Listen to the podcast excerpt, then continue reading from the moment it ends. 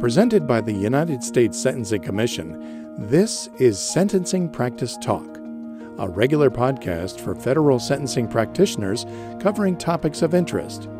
Here are your hosts, Ebise Bayisa and Rachel Pierce. So, Ebise, let me tell you about this call that I got on the helpline recently. Okay. So, the caller had a case where the defendant was on probation for two prior convictions, which were counted separately for criminal history purposes. Okay. So, specifically, the, the facts behind the case are the defendant had two prior convictions for which he was on supervised release. One of the convictions, he received six months in jail, and for the second conviction, he received a sentence of 12 months. All right. So, we've got two prior sentences one six months, one 12 months. And these were counted separately. you said? Correct. Okay. Correct. So he gets out and eventually violates his supervised release.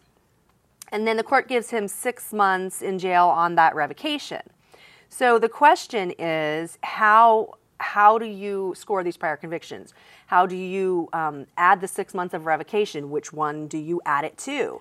Um, he he violated his terms of probation, sent back to jail. Caller wants to know how how to calculate the criminal history. So this is a case where you've got one revocation, but it implicates a bunch of different priors, right? Where somebody can be on multiple terms of probation or multiple terms of supervised release. Right. And so if you do one violation, all of those other things, if he's revoked, all of those other prior sentences are implicated, Right, right? right. We don't get this a lot, um, but it does come up from time to time because I think it is common in the state system. Mm-hmm. Um, so, you know, we know the general rule for revocations, right? You have to add the time that you got on the revocation to whatever you got on your original sentence, and then that will tell you if you have a one point, two point, or three point conviction, right? So we're always going to count the revocation time. Which, seems easy and straightforward when there's only one right. prior. offense, and I think the problem is here, you know, what do you do? I mean, you've got couple options, right? You could like add it to all of them. Uh-huh, Um, but the commission actually has an application note.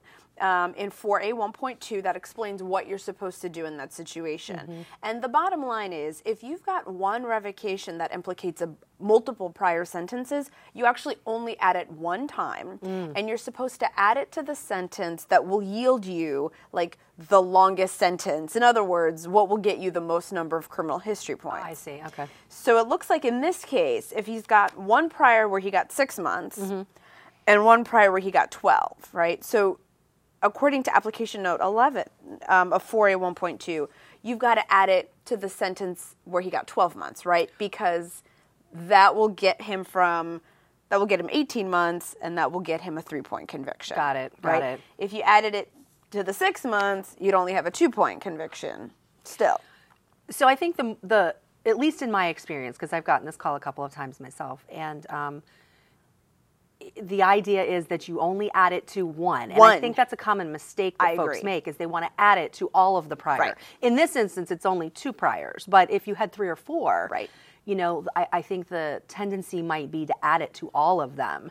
And I think what we want to drive home here is that you're only adding it to one, and that's whichever one is going to result in the greatest number of criminal history. points. I totally agree. And I think the other problem is sometimes, as you and I know, state court records are not the model of clarity. And it's really hard to tell like which revocation matches up with Sure. which prior conviction. And so I think it's easy to say, well, he, he got a vi- I see a revocation here and I Mm-hmm. see a revocation on this one and then I see a revocation in this third conviction. Right. But if you don't look further and try to figure out like actually that was just one one revocation Mm-hmm. Sure. that implicated all of these other prior convictions, it's easy to miss it. So I guess another sort of plea that you have to be really careful when looking at the records and just matching up the dates, um, because I think I think s- a lot of the confusion comes also from having sort of poor records that you're Right, working and with. figuring out what goes where. I agree. I agree. Right. So add it up, but only one time. I guess is Okay.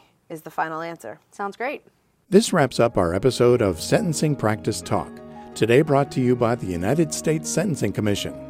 Thanks so much for listening, and be sure to check back often for new topics. Sentencing Practice Talk, a regular podcast on federal sentencing issues. Please be advised that information provided by the Commission staff is offered to assist in understanding and applying the sentencing guidelines. the information does not necessarily represent the official position of the Commission, should not be considered definitive, and is not binding upon the Commission, the Court, or the parties in any case.